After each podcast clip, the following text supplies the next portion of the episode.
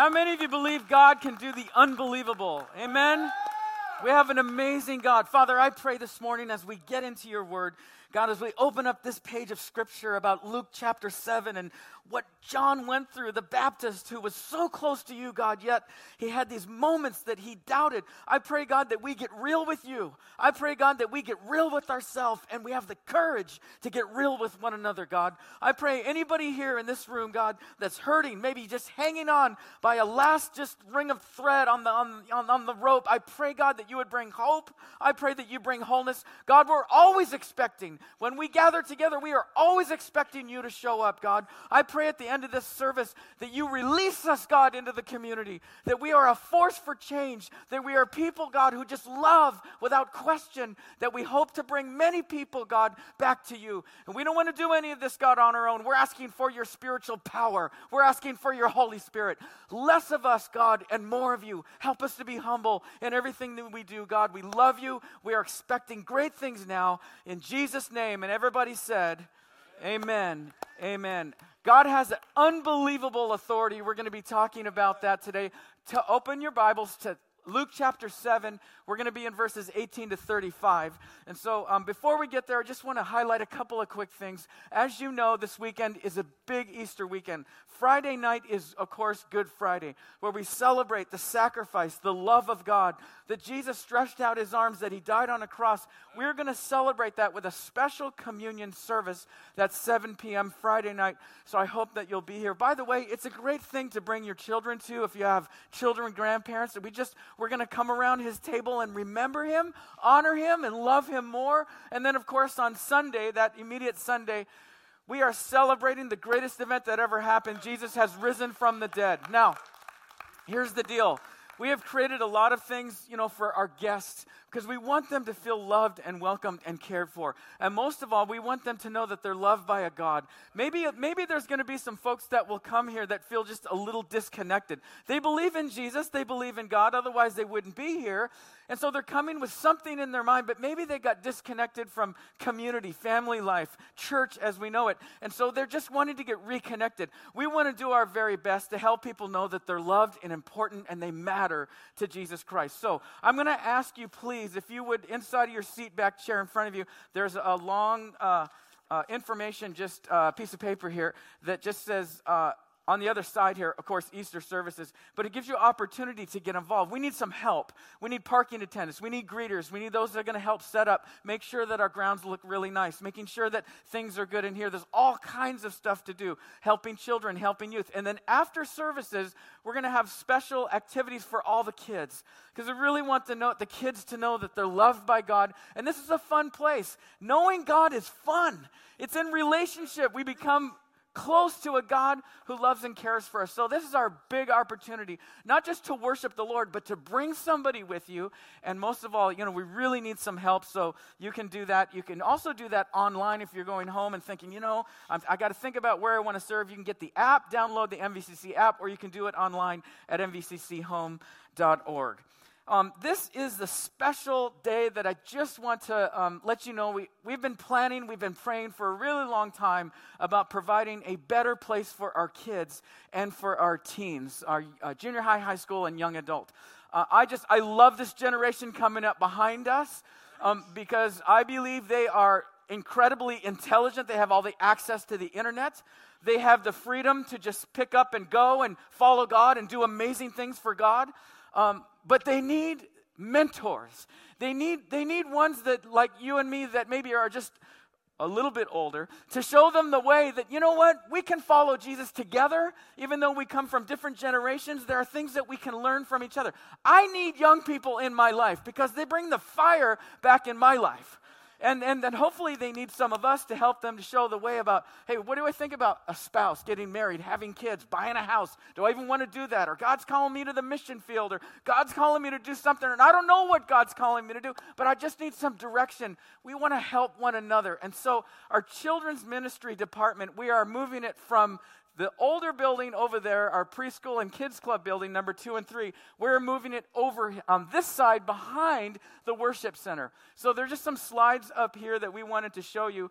Um, this is the renovation that we're doing within our children's department is all for the sake of our kids knowing God and becoming true disciples, followers of Jesus. And we want to provide a place for kids to invite their friends. They got kids on the soccer field, they got friends, you know, on the baseball field, in school, activities, neighborhood, and we want to provide this fun atmosphere for people to come to know God. And most of all, we want the children to be blessed of God. So this is something that we are doing because we believe God is in it. We've planned for it. Your generosity has helped us to get there. And I just wanted you to know that's under construction. We're excited about it. And uh, it's going to be happening, hopefully, done in the next two or three months. And so, would you please pray um, about this place being just an amazing place for children and youth?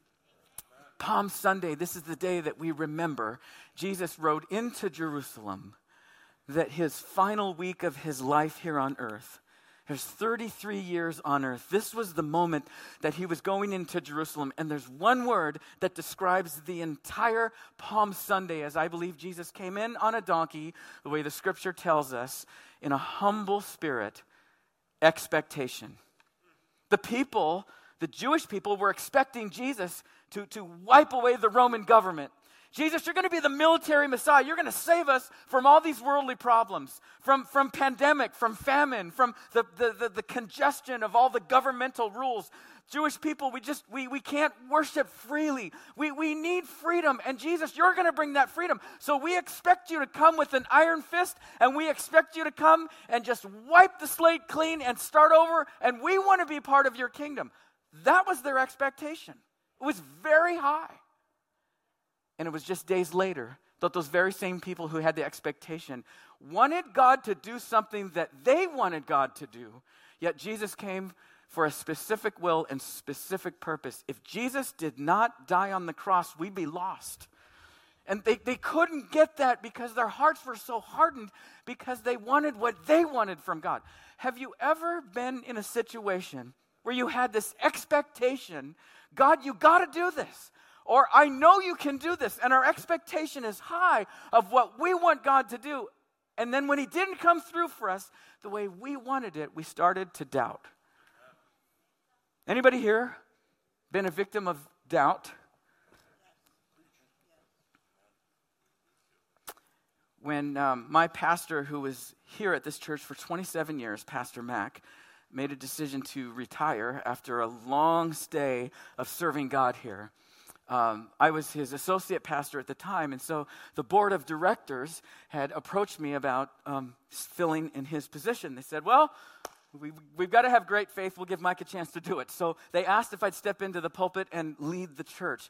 And I remember my expectations because I had been thinking about this. God, if you place me in that position, I, I, I want to fulfill, God, what you want me to do. It's your church, God. I want to lead well, I want to serve well. And I want the church to be influential and a powerful place where, God, you just reside and do your will, where we're not just bringing people to you, Jesus, but we are discipling people. We are helping people to grow in their faith in Jesus Christ. So I had certain expectations, and those expectations were this everybody in the church is going to be on board. First of all, love Jesus Christ with all their heart. See, you're already laughing because you know there is no perfect church where everybody loves God and everybody's on board with the gospel. I thought, well, if the pastor leads from the word and he's honest in his heart and does his very best, everybody will just follow the vision that the pastor has. Wrong. Number two, doesn't work that way. And certainly all the staff, man, nobody would be out for themselves. Nobody would be uh, conniving or working behind the scenes or trying to steal this or move this or they got their own vision and division off of the vision. And I thought, everybody's just going to be on board together. We're going to be this incredible team. We're going to stay together forever. And we're going to have multiple campuses and thousands of people are going to come to Christ. And, and we're going to have a discipleship plan that'll be a model. All these expectations that I had and it didn't work out on my timetable. I have a question for you in this Do you have expectations in your marriage? Of course you do. Do you have expectations for your children if, you're, if you have them? Do you have expectations for your grandkids? Maybe you're single today and God, I want so much to have a godly man. I want to have a godly woman. I want to have this relationship that, God, you're in the center of it. And my expectation is I brought this long list to you, God, of the man that I want, that he's going to love me with all his heart. He's going to serve you, God. And we're just going to be a team for you or him or whatever the situation is about you want to be married. Or maybe you're here and you want to be not married anymore. I don't know. Whatever situation you're in, the expectation, if we're not careful, can get in the way because it's our expectation. We have to be careful. And then what happens is we start to doubt when God doesn't do what I want God to do on his my timetable. Have you ever doubted the very existence of God? Oh, pastors are never supposed to do that. Or how about I have certainly had moments in my life where I have doubted, God, what are you doing? What are you allowing? Do you understand, God, how much we need you? Do you understand, God, if you just did this over here, then we could do this over here and your kingdom would grow? All those things, those conversations that I've had with God. And yet, I don't know what it is about me, but I still have moments where I doubt. Now, this would be an easy sermon out of Luke chapter 7 Except this one is a very difficult one because I don't like the fact that the guy that we're going to talk about here, John the Baptist, had doubts. Let me introduce to you just a little refresher course on John the Baptist and who he is. He is an amazing servant of God. He's the one who preached that Jesus was the coming way. He's the one that pointed that Jesus is the way. He's the one that Jesus literally, think about this, he baptized Jesus down into the Jordan River and before he baptized him, he said, Lord, I can't baptize you. I'm not even worthy to stoop down and untie the very sandals that you're wearing. He was a humble man. He spent years in the wilderness being trained by the Holy Spirit. That when his voice came upon the Jewish people, he absolutely wasted no words. In fact, Jesus called him in Scripture the greatest of all the prophets. That's from Moses, from Abraham, David, Habakkuk, all the prophets of God, Esther, every single prophet, John the Baptist was the greatest of all. I mean, how would you like Jesus to say, of all my servants, he was the greatest? Of all the ones that served me, she, she was the greatest. That was John the Baptist. He was an incredible individual. Now we find ourselves in Luke chapter 7 while he's in prison. This is a theologically significant passage of Scripture, and we'll get to that. John's birth was a miracle. In fact, it's recorded in Luke chapter 1. In that same chapter, his entrance into the world came with angelic beings. His life paralleled Jesus Christ in this. He was absolutely humble in heart. He proclaimed that Jesus was the Christ, even though there were some that said, No, John, we believe you're the Christ. In fact, we believe that you're Elijah come back from the dead. He said, No, he must become greater, and I must become less. He stood and proclaimed. He looked at all those religious people, those hypocritical people that wore the flowing robes, that wore the Tor- that had the Torah under their arm. They knew the scriptures, they knew the protocol. They went to Sabbath every single Saturday. They tried to follow the letter of the law. It was all because of pride and arrogance. And he looked at them square in the eye and he said these words: "You brood of vipers! Who has bewitched you? You whitewashed tombs! You, you, you say you love God with your lips, but your hearts, you are so far. And his favorite word in all of his messages were repent. Certainly not politically correct in a day like today, would it have been? I mean, John the Baptist probably would have had a very small church, but I believe because he stayed so on point with the message, he did what God called him to do. There were thousands that came because I believe people want truth. They don't want truth in hate and condemnation, but they want truth in love, and John was the man to bring the truth. His favorite theme was repent. Why? Because the kingdom of God is upon you. Jesus is coming. I like John because he was authentic, because he was real, because he had conviction. He is the only one in the Bible, at least that I'm aware of, that it says he was filled with the Holy Spirit from birth. He spoke truth. He was a fiery, apocalyptic prophet. His influence was unfathomable. And in his darkest hour, while he is in that cold, lifeless, rat infested cell, in his darkest moment, he questions Jesus, are you really the one? So it's with that. Let's read the text now. If you have your Bibles, you can turn to 7, Luke 7, 18 to 35. We're going to read it in its entirety, and then we're going to listen to what I believe God has for us this morning.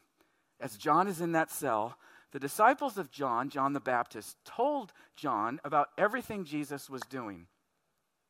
So John called for two of his disciples, and he sent them to the Lord to ask him, Are you the Messiah we've been expecting, or should we be looking for someone else?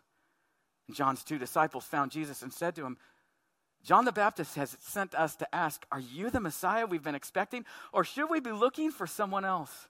Can I just stop here for just a quick second and say, This bothers me. This, this is unearthing to me because John was the one who he looked at Jesus and saw him. You are the Lamb of God. He baptized him. He saw Jesus face to face. He saw God. He knew the scriptures. He preached. In fact, he put his life on the line because he believed that Jesus was the one. And now he's doubting? And at the very time, Jesus cured many people of their diseases, illnesses, and evil spirits, and he restored sight to many who were blind. And then he told John's disciples, Now look, I, I, want you to go back to John and tell him what you have seen and heard. The blind see, the lame walk, those with leprosy are cured, the deaf hear, and the dead are raised to life. And the good news is being preached to the poor, man. And he added, God blesses those who do not fall away because of me. And after John's disciples left, Jesus began talking. Now, watch, Jesus shifts his conversation. He's talking to John's disciples, but now Jesus turns to the crowd and he begins to address them with this. After John's disciples left, Jesus began talking about him to the crowds. I want you to see here, even though John the Baptist was doubting, even though he may not have believed, he may have felt like Jesus had completely left him Jesus never forgot about John. Look, how he stands up for John in the midst of John's accusers, right? What kind of man? Talking to some of the Jewish people, what kind of man did you go into the wilderness to see? Was he a weak reed swayed by every breath of wind? Or were you expecting to see a man dressed in expensive clothes? No, people who wear beautiful clothes and live in luxury are found in palaces. Were you looking for a prophet? Yes, and he is more than a prophet. John is the man to whom the scriptures refer when they say, Look, I am sending my messenger ahead of you, and he will prepare your way before you. I tell you, of all who have ever lived, none is greater than John. Yet even the least person in the kingdom of God is greater than he is. We'll continue on in verse 29. When they heard this, all the people, even the tax collectors, agreed that God's way was right, for they had been baptized by John. But the Pharisees and experts in religious law rejected God's plan for them, for they had refused John's baptism. To what can I compare? The people of this generation, Jesus asked. How can I describe them? They are like children playing a game in the public square. They complain to their friends, We played wedding songs and you didn't dance, so we played for funeral songs and you didn't weep. For John the Baptist didn't spend his time eating bread or drinking wine, and you say he's possessed by a demon?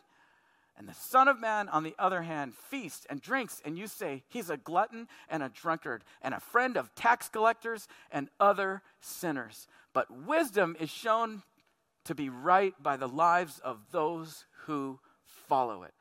Why do you religious people constantly looking for everything that's wrong? Do you see what Jesus is doing? Now, he's talking kind of harsh here to those, but they were hindering people from getting to God. So, this is very important that we see that Jesus was full of grace and truth. There are two things that extract out of this text. Number one is this John experienced why was he doubting in the middle of that rat infested prison cell? I believe because John was experiencing personal tragedy. Is there anyone here going through some personal tragedy? Maybe one or two. Okay, then I would just say, hang on. Hang on, because life will get you, right? We're going to go through something personal that's difficult, that's, that's Jesus, I can't get through this without you. He was experiencing personal tragedy. He did everything God called him to do. He was faithful to God. He did the will of God. He followed the Spirit. He prepared well. He did everything that Jesus had asked and commanded and called. And now he finds himself sitting in this cell. Man, I don't know about you, but there have been moments I have felt like I have been sitting in a cell. God, where are you? What are you doing? Why are you allowing this? God, if you certainly did this, then this over here could be done so much better. Have you had those conversations with God? And then I start to doubt. I start to doubt God, did I step out of your will? Is your will really in this? I think the second reason why John, I tell you, this is tough. Why? Why? John the Baptist, the greatest of all the prophets, and he's doubting. I, I, want you just to grab onto this. Jesus has all authority, unbelievable authority, but he chooses to pick people, even like John the Baptist. This encourages my heart because there are moments that I have doubts about God, what are you doing? And I think John had an expectation of what God should be doing, and when God did not do what John thought he should be doing, John started to doubt. Why do I say that? I have read this text many times over the years of following Jesus. I've heard sermons on it. I've seen videos where Jesus has, you know, John was in prison and Jesus was out doing miracles. But I te- this is the first time as I just dug down a little bit deeper. In Matthew chapter 3, if you want to turn over there, just make a reference in your notes. In verses 11 to 12, Jesus, it's recorded here what John said about Jesus. As people are coming to John saying, John, you're the one. See those, see those baptism waters. I want you to see hundreds of people getting baptized by John. We're talking about a revival. People are repenting of the stuff they did wrong and they're getting right with God. And yet, here's what the people say, and here's what John says He will baptize you. The one is coming. He will baptize you, watch this, with the Holy Spirit and with fire. He is ready, to, watch this now, he is ready to separate the chaff from the wheat with the winnowing fork. Then he will clean up the threshing area, gathering the wheat into his barn, but watch this burning the chaff, which is a never ending fire. Fire and winnowing, fork. He's doubting, I believe, because he's thinking, Jesus, you're out healing all these people? You've got crowds of people.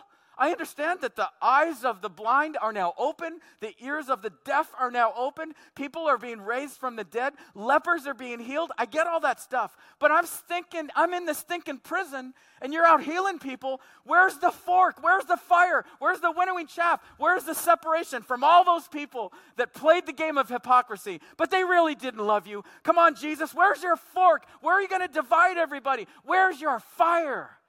Do, do you see what I, I, this, is, this is like revelation to me. I understand now. It wasn't that John's heart was hard. It wasn't that he was a bad guy. It doesn't mean that, that, that, that the Holy Spirit left him. It didn't mean that God didn't love him anymore. It just meant that he had an expectation that was different than what God had. I thought, Jesus, you were gonna. Have you ever had a gonna moment with God? God, I thought you were gonna. I thought I was gonna be married by now. I thought I was gonna be over my past by now. God, I thought you were gonna heal my husband. God, I thought that you were gonna help me conquer over depression. God, I thought I, I thought you were gonna help me with this anger. God, I thought you were gonna help me with this financial God, I thought you were going to help us with our child who's been diagnosed with a mental illness. The expectation that we have might be completely different than God's perfect plan. I know that's not what you want to hear. I know that that's hard to swallow. I'm with you in this. I get it. God gave me this. This doesn't happen, happen often, but once in a while in prayer, I will see a vision that God gave me. And the vision that God gave me was people, I think I mentioned this to you, people in Mission Viejo, in Mission Viejo, where we have lots of money and things and we're so distracted by the things of the world. People in Mission Viejo were getting right with God. And I saw thousands of people. I saw churches filled. I, I, saw Bible churches filled with people, not just Sunday, but Monday, Tuesday, Wednesday, Thursday, because they were asking the pastor, We want to worship this God who loves us and who's changed our lives. We want more worship services. The services on Sunday were completely packed. Of people, not so much religious people, but people who were absolutely desperate for God. People that were strung out on drugs, people with alcoholic problems, people with depression, people on, the, uh, uh, on just the brink of suicide. I mean, people with massive issues. People who realized for the first time, I thought I had my life all together. I'm a good guy, I'm a good woman, but I still got this hole in my heart and I'm missing something in my life. I need God. I saw that. The danger of seeing a vision is God, why aren't you doing that now? It's hard, right? It's hard. When you see something from God or you sense God wants to do something, God, you should do this now. And I can give you 10 reasons, God, if you brought the revival now, why well, be the perfect timing? Jesus, where's the fork and the fire? That that word just keeps just ringing in my head. Jesus has all unbelievable authority, but he chooses to use somebody even who was doubting him, who was called the greatest of all the prophets. What I love about John, I want you to see something here. He took his doubt directly to God. He couldn't get out of the prison cell, but he told his disciples, Could you go find Jesus and could you ask him these questions? Because I have them. And this is what I love about John. He's completely real, authentic, he's raw. I think that's what our world needs today. They do not need this candy coated Christian stuff where we have it all together, we have our life together, everything's happy and wonderful, and behind the facade, our heart is breaking, or we got issues and problems and struggles, or we're secretly downing the alcohol, or we're doing pot, pocololo, and we're saying, Oh no no, my life is wonderful. I love you, Jesus. And we're doing all these things, sleeping around. It's time to get right with God because He has something so much better for us. The world does not need Christian people who think they have it all together because we don't. And I don't certainly want to give a license for sin. I don't want to say, well, we can just go out and do whatever we want because Jesus will forgive us. It doesn't work like that. I mean, Jesus will forgive us, but that attitude and that, that, that, that, that progression of, of living will only lead us to destruction, pain, and heartache. There's two things here. John was called the greatest of all the prophets. I want you to see this. And yet he doubted. Don't feel bad in your life if you have these moments where you doubt. I think, I think there's something. I tell you, when my, my parents passed, that there was this ache and loss in my heart. And, and, and, and there were people that they, they tried their best. They, they tried to help me, but sometimes they would say things like, Oh, don't say that. Don't say be strong. Because I'm not strong in this. I miss my mom. I miss my dad. Every Mother's Day, it's a reminder I miss my mom. And, and to say, Oh, no, I don't hurt. Oh, no, I don't have pain. Oh, no, I don't remember this or I don't. It hurts. But the, here's the thing the quicker that I admit it, the quicker that I'm in touch with it, Jesus can come to my rescue. Jesus can come to my rescue, just like he can do for any one of us here. The second thing is, now this, hear me in this because this is where this is where the enemy wants you to live. He does not want you to dig into to Luke chapter 7 and learn from this guy John. The enemy wants us to live in a state of confusion and uncertainty. If he can have you live in a place where you're not certain, even though you have doubts, He will have won the day. So, what do you do when you doubt? What do we do? What do I do? I always preach here. Pastor Mike, you're first, buddy. You're up first to bat. You're the lead pastor. You're the lead servant, so I'm going to deal with you first. The misnomer that, well, Christians don't really get afraid. Christians should never fear because Jesus says in the Bible over and over again, don't be afraid. Be strong and courageous. I get all that. That's truth. But still, the fact is, I get afraid. Why did he tell Joshua? Why did God tell Joshua three times in Joshua chapter 1, be strong and courageous? Because he wasn't strong and courageous, right? Uh, you see where we're going with this? I think we just have this, we have this expectation that we have to be like Jesus in everything. We will never get to that expected level until we get to heaven. When we get there, we get a new body, we get a new mind, we get a new spirit, we get everything. But until then, there's going to be struggle, there's going to be pain, and yes, there's going to be some doubts. Did I really marry the right one? I'm not talking about me. I'm just saying you might have that thought in your head. God, what are you doing? Where are you? Here's, here's what I, I want to just wind this down with Jesus is doing what he's doing. Didn't Jesus say in the book of John, I am at my Father's work? Right? Jesus always does what the Father tells him to do. That's where our comfort comes from. We're following the one, we're following Jesus, who always does the will of the Father. Why? Because he wants to be an example to us. The passion of your life, the passion of my life ought to be God first, Kingdom first. Kingdom is first. That doesn't mean that I don't love my spouse more. It doesn't mean that I don't love my kids more. It doesn't mean that I can't love my job. It doesn't mean that I want to get ahead in the business world or be the greatest stay at home mom, stay at home dad. Whatever season God has called you to, He wants you to do that with all your heart for Jesus Christ. And kingdom is first.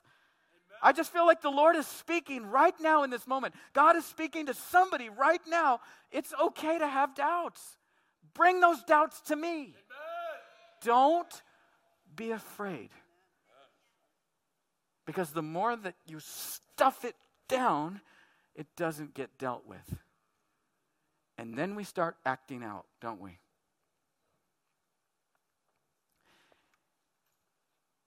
You know what God uses to strengthen our faith? I tell you, I don't like this, but it's truth disappointment.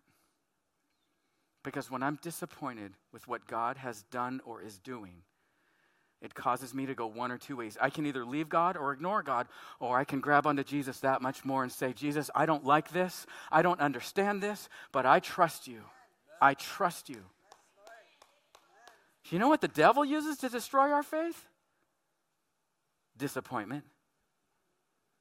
The devil will try to bring disappointment into your life to destroy your faith, but you're not going to let him because you're going to allow the Holy Spirit to work in you to strengthen your faith in Him. You are stronger, Christian. You are stronger, man of God. You are stronger, woman of God. Even when bad things happen and there's disappointments with God, you are stronger because you grab onto Him even more. So, you know what I really want out of this text? I wish I could rewrite one of the verses in the Bible. I really wish I could because I would write, and the angel of the Lord came and busted open the doors and John the Baptist came out of the prison doors and he was freed. And he did ministry with Jesus for another three years. But it doesn't say that. John never got out of prison. John was beheaded by King Herod Antipas, who John called out on the carpet. Do you remember that? You're messing around with your sister's sister's cousin cousin. There was a relation there problem happened. You're messing around on your wife. You haven't even divorced yet. And you're already living with her and you've married her. You've, you've fouled this whole thing up. And he said, Herod, you need to repent. You're the king. And he says, I know what we'll do with this guy. Get rid of him. So that's why Jesus starts asking questions. By the way, when Jesus asks questions in the Bible, it's because it's not because he doesn't know. He wants to reveal to people that he's talking to, these, this is the truth and there are answers here. Who did you come out to see? Did you come out to see some mealy mouthed, milk toast Christian that couldn't stand up for anything? Did you expect to see some guy with gold rings on and drive all these cars and big houses and ask for more money and it's all about him? No, that's not the way John was. John didn't even have a place to lay his head. He was in the wilderness. He wore camels, leather around his waist, gluten free honey. He ate locusts. He was weird. He didn't have all this money and all this stuff. All he wanted was no compromise, baby. He was no compromise. And I'm sorry. I'm sorry that you're mourning the loss. Some of you are mourning the loss of John. But you know why he was here because he trusted in me. Do you see how Jesus stood up for John? I just I need you to see that. There was a student that came into his professor's office in a Bible college at that. Came to him, tears streaming down his face, and he said, "I don't believe in God anymore." and slammed down his Bible. And the professor got up, gave his student a big hug, and he said, "That's okay because God still believes in you." I tell you, I don't know if somebody needed to hear that today. I certainly do. I need to hear every day God, you are for us. God doesn't want to hurt us. Yes, bad things happen, but we trust Him more and we understand that God has a greater plan. You know, there's a guy in the Bible, I don't like the way that they we say his name, Doubting Thomas. I mean, you can make one mistake and someone can define your whole life. Have you ever experienced that? I don't think, unless I could be wrong, but I don't think it says doubting Thomas in the Bible. It says Thomas who had a twin, Didymus, but we gave him the name Doubting Thomas. If we're going to start down that road, then why not all the disciples who were locked away in the upper room afraid after Jesus died, that they were afraid for their very life? I mean, when we want to start going that road, let's call Scaredy Simon. right? Locked door Levi, right? We, we could go down the road with all that. We all have doubts, we all have fears. Jesus, watch this, appeared to him, to all those, all those men who followed him for three years. After his resurrection, he appeared to them through the wall. Thomas wasn't even there. Thomas, it took days. He wasn't even with the disciples. I don't believe. Jesus didn't rise from the dead with his arms crossed like this.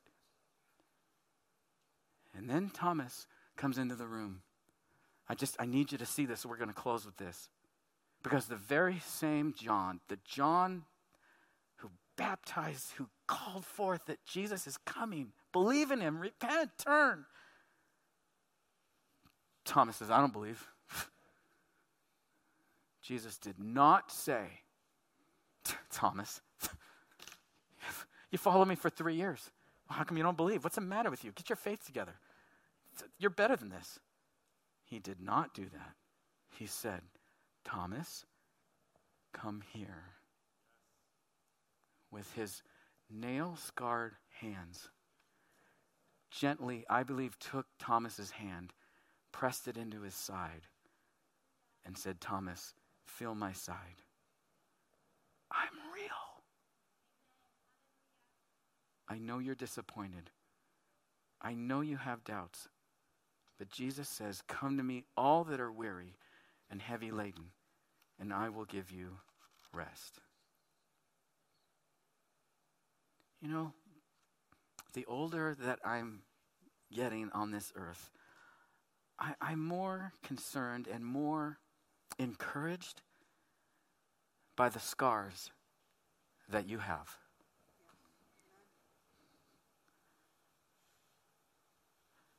When I was a younger pastor, I attended a seminar, and there were all these workshops. And the one that I chose to go to, and I didn't realize this till I walked in, there was about 20 different workshops.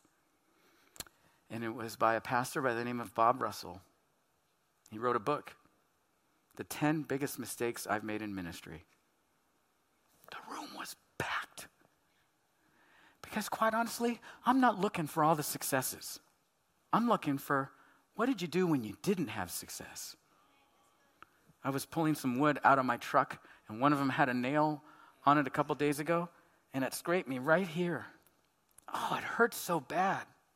And I thought to myself, you dummy, how did you let that happen? But now there's, though there's a wound, I know that there's going to be a scar there, and that scar is a remembrance of that difficult day that I had. But God is always faithful, man. Touch my hands, feel my side. I'm here. Just in closing, I, I, I really want you to do this. We're just going to put this on your notes here in the seat back in front of you. I just really want you to recognize the reality of doubt. I want you to be okay, at peace with. There's going to be moments that you're going to have doubts. Don't pretend. Don't push it away. It's, it's going to happen. Think it's good to recognize the reason for the doubt, though. We can't just, oh, well, I just doubt. I think it's good to recognize why am I doubting here? Is it because I'm avoiding something? Is it because I've got some scars? I've got some hurt and pain that I don't want to deal with? Unfavorable circumstances, unfulfilled expectation. God, you said you were, I thought, God, you were going to do this. And the last one is to recognize the remedy when we doubt. And I think, as we talked about, the Bible's so clear, just admitting it when we doubt, examining the evidence, and listening to the Word. Jesus always took people back to the Word. Why is it so important that we talk about this this morning? because we are partnering with God on a mission to save the world.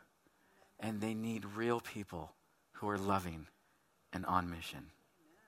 God, we love you. Thank you for thank you for John the Baptist who is such such a pillar in the scripture. He was so strong, he was so bold, he was so confident and so uncompromising in his faith. And yet we see the side of him that doubts. And we just want to say thank you that your Bible tells it all, that you don't hold anything back so that we can learn. I pray, God, anyone here that's struggling with doubting you or what you're doing or why didn't you do this, oh God, I pray your compassion just falls all over them by the Holy Spirit power, God. And remind them, Lord, it's okay. Come. Feel my hands. See the evidence. I'm still here. Trust in me. Jesus' name, amen. So,